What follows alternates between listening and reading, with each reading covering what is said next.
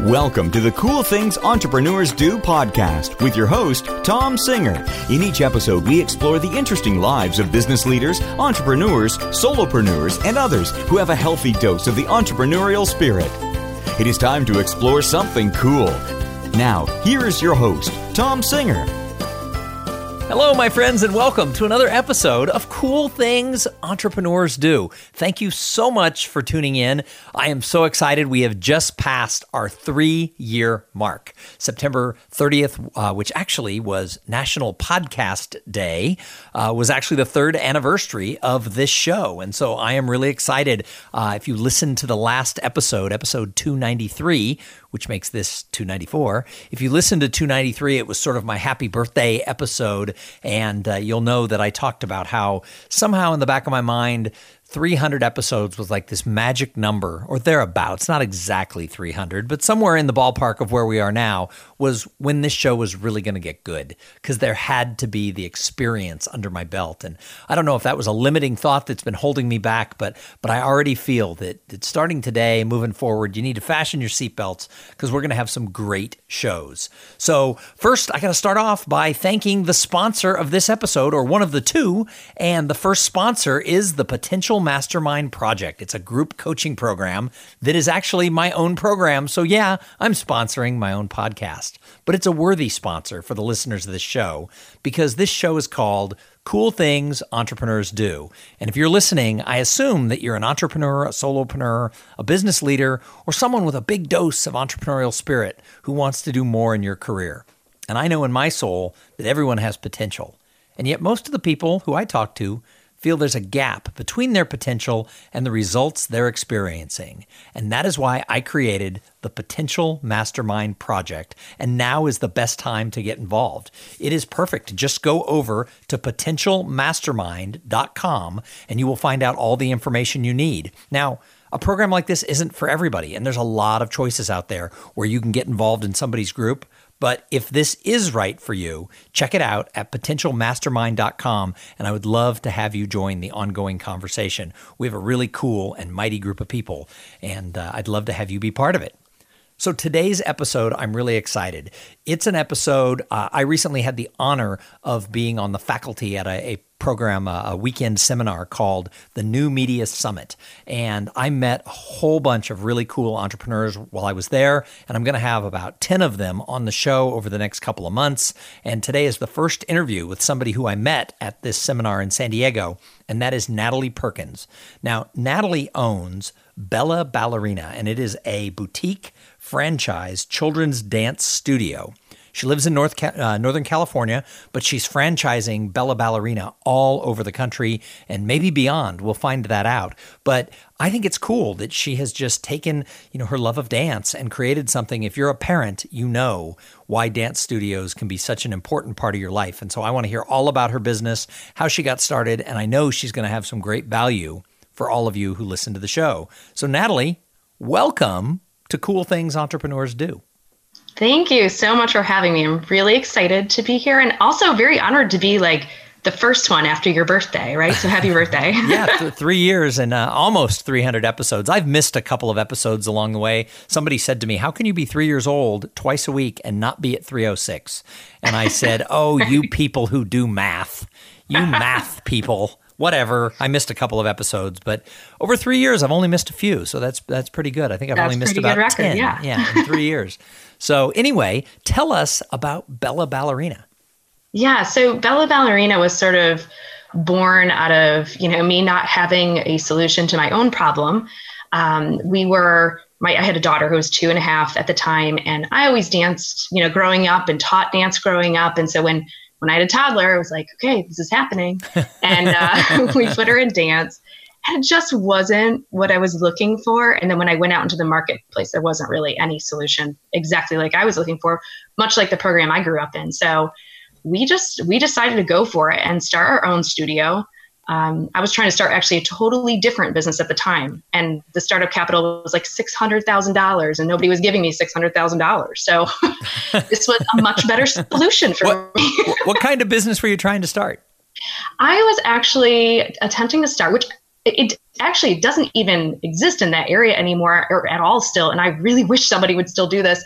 It was a pregnancy spa and imaging center. So like the 3 and 4D sonograms that you see, offering those services and then pairing it with prenatal, postpartum, spa services, workshops, photography, like everything a pregnant woman or somebody who just had a baby could ever want.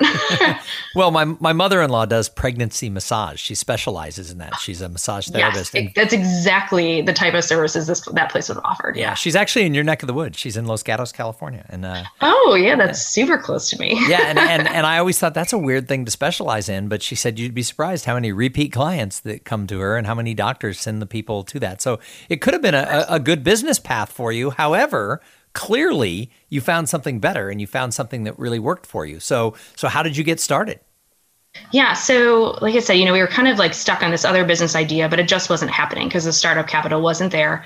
And I had my daughter enrolled in dance at the time. And, just like her class was fun. It just wasn't, she wasn't really learning anything. And on the opposite end of the spectrum, every other kind of gig in town was like super strict. It just wasn't what we were looking for. So we decided to just go for it. The startup capital was a lot lower. And we knew going into it, that like even little things like the way that the business runs, that other potential business idea would have been a lot of technology. And I was working already in an industry that had a lot of technology management happening. Just like the more moving parts and pieces that you have, the harder it is sometimes. So I was like, the most technology that's going to happen in a dance studio is like a laptop computer, an iPod, and a coffee maker. That's right. I was going to say hardwood floors and some bars on the wall. All about that. Yeah. So I was totally ready to sign on for something like that. So we decided to move forward with the intention really of building many, many studio spaces and or franchising it from the very beginning and knowing that we just wanted to be like easily duplicated, very, very easy to just build out a space super fast in this way, have it look and feel the same and just sort of move forward and do it fast. So what led you to wanting to be an entrepreneur? I mean, you'd already started down that path. I mean, had you been entrepreneurial before? What did you do before you got to this stage of life? Did you have a corporate job? What did you do previously? Yeah, I was actually, I really managed service-based businesses. So I was in a couple different industries, one of them being the salon and spa industry, the other one being pediatric dentistry, which I know sounds totally different, but they're very similar. Because they're all service-based. Sure. It's all about the experience that people are having during whatever service, the course of steps that they see from the time they schedule an appointment, show up, all of that. And, and I was working for somebody else and that was fine. But my dad was an entrepreneur. He owned his own business my entire life. And so I saw that. I saw the benefits of that. I saw the drawbacks of that. And I still was like totally cool with it. And I also, had my daughter. She's a toddler and I wanted more time with her. And I knew that working for myself was just going to happen eventually. I'd always had a lot of business ideas. And my husband, I think, he was going crazy. He's like, okay, just pick one and run with it, please. Yeah. Come on, Natalie, whatever. Now, is he an entrepreneur? Or does he work in corporate America? He's not. He's sort of like, the steady, hold down a job guy. Like he works for the federal government. So I don't know how much more like concrete.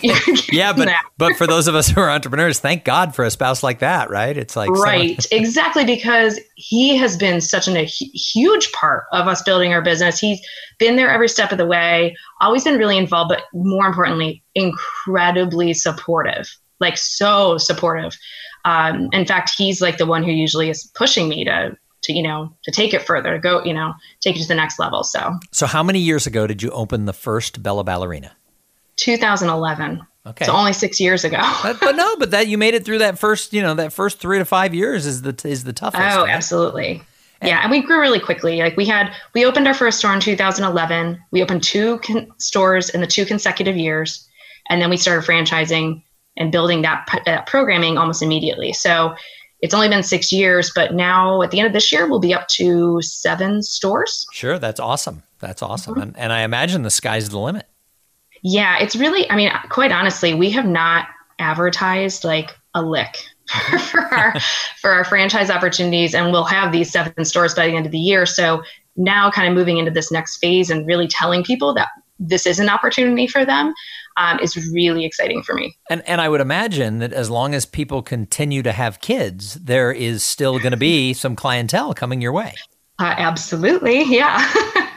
So I have two daughters, and neither of them were, huge into dance, but both of them went through some level of, young childhood dance, whether it was, yes, ballet or jazz or whatever. And I do know that, some of the parents, some of them are really into it. I mean, it's like it takes over their whole life. I mean, are you one of these studios that puts on really large recitals and things like that? What's your niche?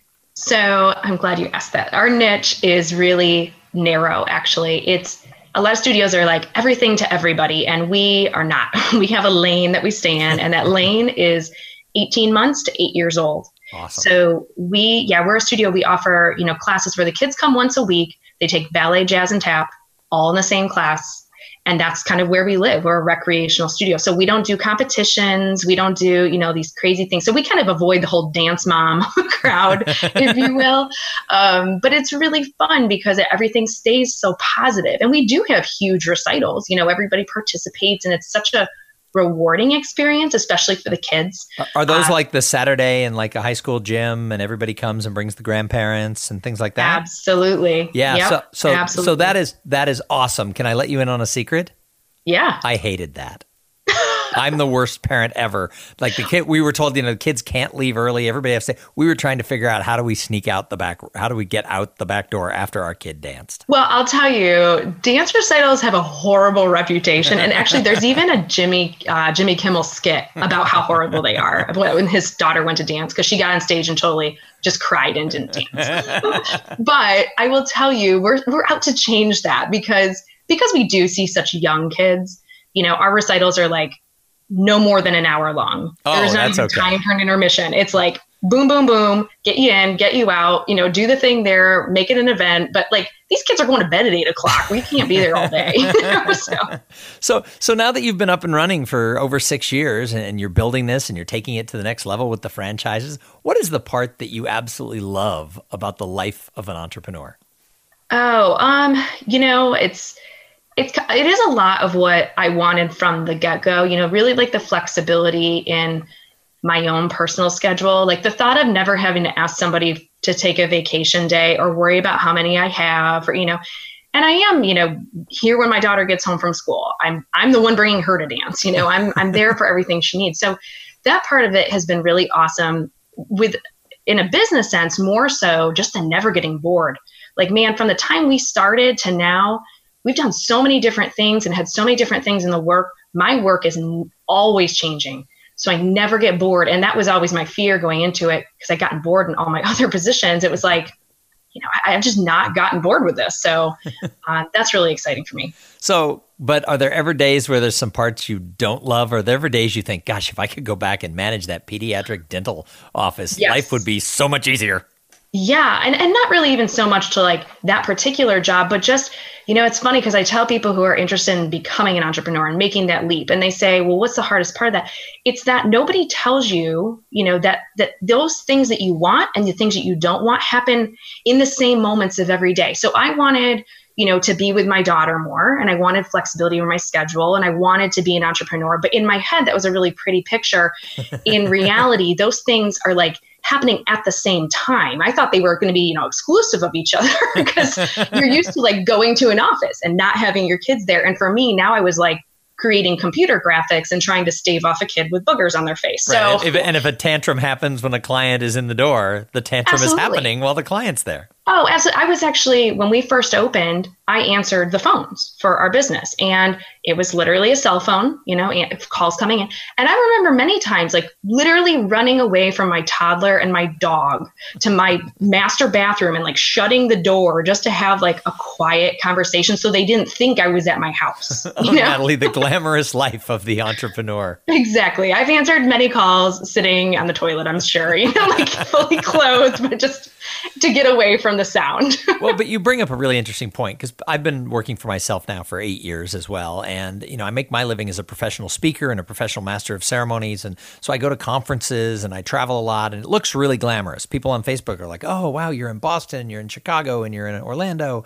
But, yes, the flip side of that is I'm gone 120 nights from my family. And sometimes my wife can come with me. She actually came with me to San Diego when I was on the panel where I met you last week. But I was at the conference all day. So, how cool she got to come with me. She had to go find a friend who she knew who lived and have lunch and go to a museum and, you know, go read her book at, you know, sitting by the lagoon or something like the hotel or whatever. But so it's not necessarily like, oh, how cool you get to travel with your spouse. It's like, hi, yeah, we've arrived. Now I'm going to go work and you can go play. But we did have dinners both nights with friends and it worked out really well. But, you know, one of the things when people ask me specifically about being a speaker, but really about anything is, you know, they only see from the outside looking in those bright spots. So you bring up some really interesting points that the negative sides are sort of intertwined with it. Oh, yeah. I think it's sort of like the whole, you know, this is how we live right now in this sort of culture is, you know, Facebook, Instagram, like you're seeing this cultivated, you know, picture of somebody's life and you are seeing only those bright, shiny spots that look really pretty and nobody's ever talking about or posting about like their worst day, you know, their worst moment. And it's just, I think it's really important before you make that leap to talk to somebody who's walked the road so that they can give you encouragement, but they can also tell you like, hey, watch out for these potholes, you know, because it's really helpful to have that advice too. So that's a perfect segue to the next question. And that is, what advice do you have for people who want to become an entrepreneur? And let's take it micro. If somebody wants to open up either a franchise of Bella Ballerina, or they want to just open a dance studio or some sort of a children's oriented service, play, fun thing, what advice do you have for them? Well, the first thing I would say is, you know, that relationship, no matter if you're getting into a franchise, you know, or if you're opening up your own thing, like that relationship with either that franchisor or with that business concept is something you're going to have to really live with for a long time. And so, again, my hesitation in doing it was that I would get bored, you know, and so, or, you know, if you're getting in you know, intertwined with a franchise company, like you want to make sure that that's a really good fit for you because that's what you're going to live and breathe for like however many years you're going to do this. And also, you know, that being said, you know, do your due diligence and research, but don't take forever to do it. I mean, kind of, you know, it's kind of like, what are you waiting for? And that's really what my husband was saying, you know, he's like, you have all these great business ideas, like just pick one. Otherwise you're going to be driving yourself crazy about it forever. Like you have to move forward to do anything because otherwise you're just stuck in that same spot. You know, you have to make a move at some point. I see a lot of people who are just not ready and you can't push somebody to be an entrepreneur or to take that step. But if you're ready and just like make a move, you know, the other thing I tell people kind of on a more macro level is, you know, when it comes to working for yourself, know what you're good at and know what you like to do. Because the things that you're good at and the things that you like to do are the things that you'll excel at, and things that you hate to do. Like I particularly like hate accounting. And so that's the thing that would like totally fall off the map, but it's a really important part of your business. So the things that you're not good at, you know, hire somebody else to do that piece of it. Yeah. I took too long to get a bookkeeper, and it's not even expensive. I mean, I have a little bit, I don't even have as many moving parts as you do. I have a little business. And finally I hired somebody, and quarterly she reconciles everything. It's like, oh, next year's taxes are going to be so much better than every other year because I don't have to go to my accountant with like, the big pile of crap. Exactly. Yes. I mean, it's just know what you're good at, you know, and usually what you're good at is what you enjoy working on. And those other things, like, don't feel like you have to do everything yourself, you know, sub out some of that work and you'll be better off for it, really. So how important is networking to an entrepreneur? I mean, obviously you have your husband and all that, but how important is like having a relationship with your community? For us, incredibly important. And really on, again, kind of like two levels, because we operate our individual stores on a very local level. So myself and our teachers, you know, networking with other business owners to, you know, kind of help cross-promote each other, families, you know, just to refer each other. That's incredibly important. But also for me, networking on a more national level to, you know, kind of get, you know, networking like with you, to be able to be on your show and even, you know, have these awesome conversations and share with, you know, your listeners, the opportunities that we might have for them.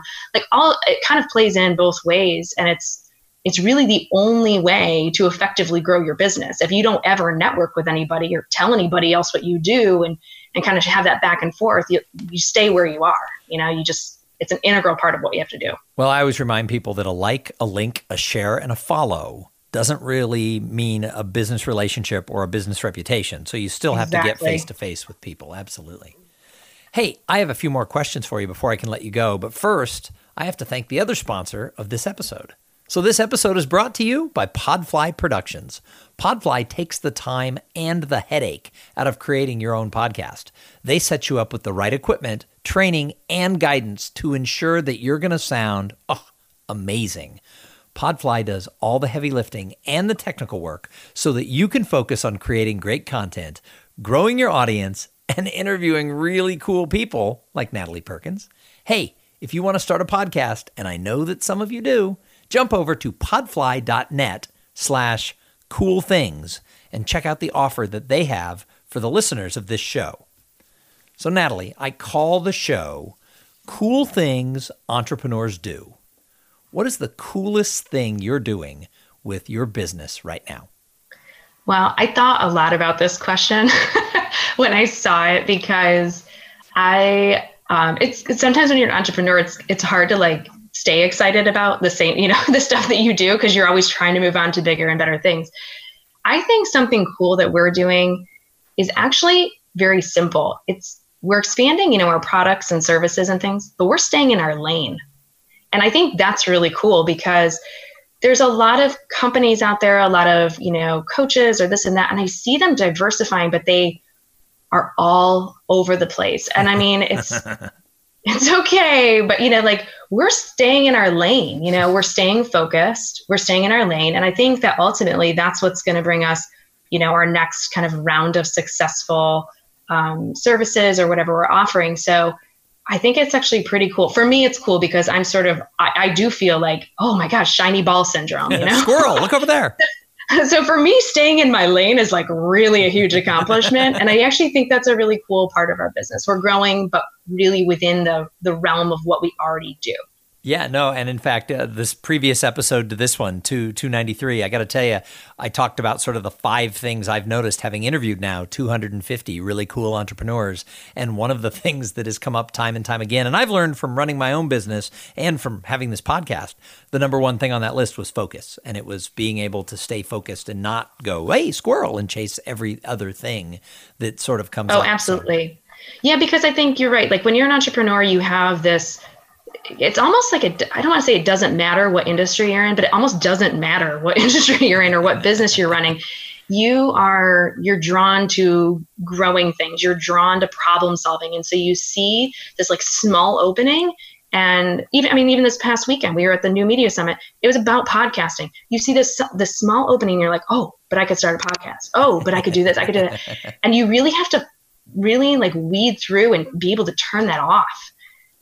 To focus. And that's hard. Well, and it's really hard. In my business, you see it a lot with speakers, and I call them comma people. They're a speaker, comma, coach, comma, consultant, comma, author, comma, podcaster, comma, and it's and they put it all on their business card. And so if you were to look at my business card, it's got my name, it's got my photo, because I am the product, it's got my logo, and it's got tomsinger.com and my contact information. It does not have all the different little things I do, because otherwise people look at it and go, well, what are you? So sometimes you can even do some other things, but you got to be careful on your marketing not to become a comma person so that it looks like you're a jack of all trades and master of none. Oh, and exactly. So, when your business card or your website looks like the Cheesecake Factory menu, and it's got 8 bazillion things on it. It's just, it's almost that's too much. I can't imagine that you do all of those well, I'm going to use that line, and I may or may not remember to give you credit. If your business looks like the Cheesecake Factory menu, that's fantastic. What a great analogy. I'm always determined to find the one thing on that menu where you go to order it, and they're like, oh, actually, we don't have all the ingredients for that. That's right. Well, it's probably half the things. People probably just order burgers, fries, and cheesecake. Exactly. So maybe the fish tacos, but beyond that, I don't know.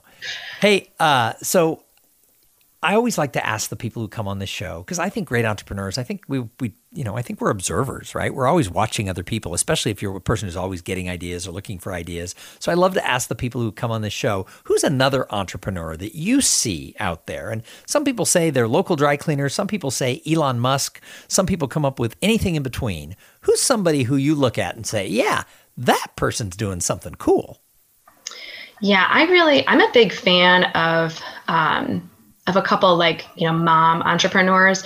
One of them is Dana Mastoff, who was at our event this last weekend. The other one is Nikki Elledge Brown. And I'm really drawn to them because they both are cultivating these really focused communities of mostly like women and moms who, you know, are wanting to or already in business.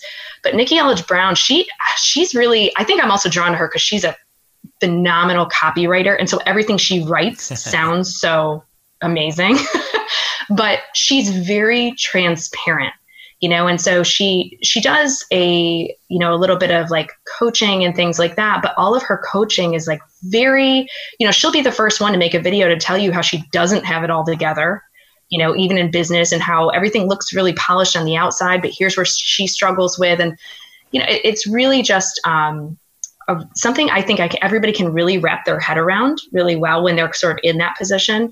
But I really appreciate like the message that these ladies send, and like the communities that they're building are just really, really amazing. And like, they're not even in my industry necessarily, but we have a lot of the same audience, you know? Sure. Sure. Hey, my last question that I asked the people who come on the show, and I just love this one, and that is, what do you do to give back to the greater good? Because I think that entrepreneurs want to do more than make money. I think they want to leave a mark behind on our society. So I love to hear how entrepreneurs are involved in charity and philanthropy. So what do you do? Yeah, well, we've been doing something for years that I actually just heard Jay Wong, like he articulated it very well. My concept is in my head is that, you know, it's really hard to change the world on a massive scale. You know, a really, really massive scale. But what's more important, and we should kind of be focusing on, is changing the world of the people immediately around us, because it's not always about, you know, making big strides, you know, in a public nature. Sometimes it's about making a big impact in one person's life. And that sort of ripple effect just sort of goes a long way. So, you know, we have always been really focused on giving back to charities that are very local, because we know that they're the things that are really close to the heart of, you know, our actual individual clients and their families. And so, you know, we've worked with charities like the Children's Hospital in DC, where our studios are close to. We've worked with Smashing Walnuts, which is a cancer research charity for kids in the Northern Virginia area. So really, really localized, you know, charity is really what's important to us, versus being like, hey, we've given, you know, hundreds of thousands of dollars to this national campaign.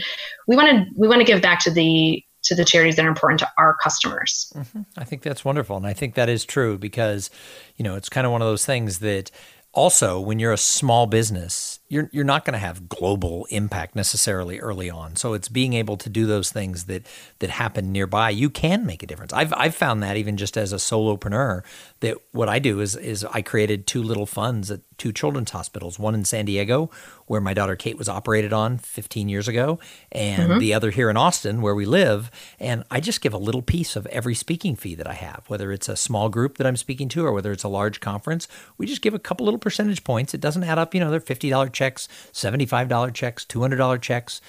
But over the last, now coming up on 10 years, it's almost $70,000. Yeah, it's amazing. And it's crazy how things like that add up.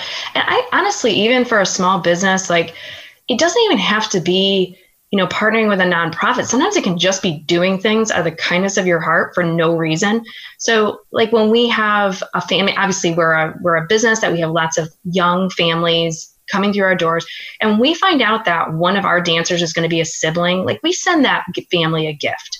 It's just, I mean, it's not like saying, oh, hey, here's a gift and, you know, here's an offer. It's just, here's a gift from us because you're important to us, you know, and to us, that's a way to give back to their family and thank them for being a part of our studio family. And I think of that as, you know, as a small business owner, you don't have to go, you know, like I said, give crazy amounts of money to charity. It can be something little, or it can just be a small gesture. You know, it can really make their day. And if you do it over a lifetime of your business, I call it compounded generosity. And it doesn't have to be money. It can be money, it can be time, it can be good vibes and support. If you do that, I think that it adds up over time, and it builds a social capital that you can't even put a price tag on. And you don't do it, oh, I do it so I'll get business.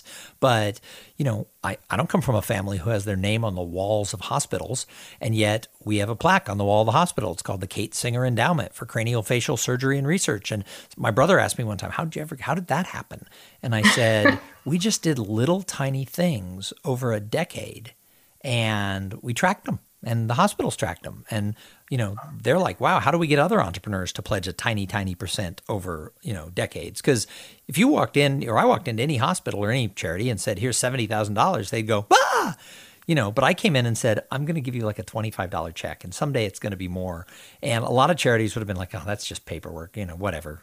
They were like, yeah, I'll play this game and let's see where it goes. And now they're like, how do we get 100 of you? That would be awesome. So exactly, you know, it really does add up. And like you said, it doesn't have to be dollars. It's the little gestures. It's the good vibes. It's the support of the families in the community that, you know, they remember that. So that's yep, absolutely. It is. You're right. Social capital is like the exact right words for it. People appreciate it more than anything when you give to something that means something to them, you know? And I love it when I talk to entrepreneurs, and almost everybody I talk to has sort of that giver's heart. They want to find a way to give back, and everybody does it in different ways, and there's no right way or wrong way. But I love talking to people like you about this attitude, because it makes me feel like the world's in good hands. We're going good directions. Absolutely. Hey, so if somebody listened to this and they're like, I have to know more about this Natalie person, or if they're like, oh my God, I've been searching for a franchise and I used to dance and I love young children and this is my dream come true, how do they find information about you and your company? Well, they can visit bellaballerinafranchise.com. And if they go to bellaballerinafranchise.com/cool things, they'll actually give them like a little quiz to figure out if our business is something that is a good opportunity for them. That's awesome. That's bellaballerina.com/cool things. Absolutely. Awesome. I love that. Well, Natalie, thank you so much for being a guest here on the show. It was so delightful to meet you last week, and I'm glad you agreed to just jump on a call. I said, hey, I have some time, and your answer was yes. And I love it when entrepreneurs just say yes. Some people are like, well, how about if we do it in January of 2019? And other people are like, let's do the show, man. And I really appreciate that. So thank you for being here. Oh, of course. Thank you so much for asking me to be here. I really appreciate it. Hey, and I say it all the time to the audience. If it wasn't for y'all, we wouldn't have a show. Thank you, my friends, for being part of Cool Things Entrepreneurs Do. And I'd love it if you would send us a tweet at Cool Podcast. Send me an email at Tom, T-H-O-M, at TomSinger.com. Or you can jump over to iTunes and leave a review, because that just makes my whole day better. Now, we're going to be back in a couple of days with an interview with somebody just as cool as Natalie. But in the meantime, you go out there and have a great day. Thank you for being part of the Cool Things Entrepreneurs Do podcast. Without your participation and listening to these conversations, there is no show. Connect with Tom at tomsinger.com and follow him on Twitter at @TomSinger.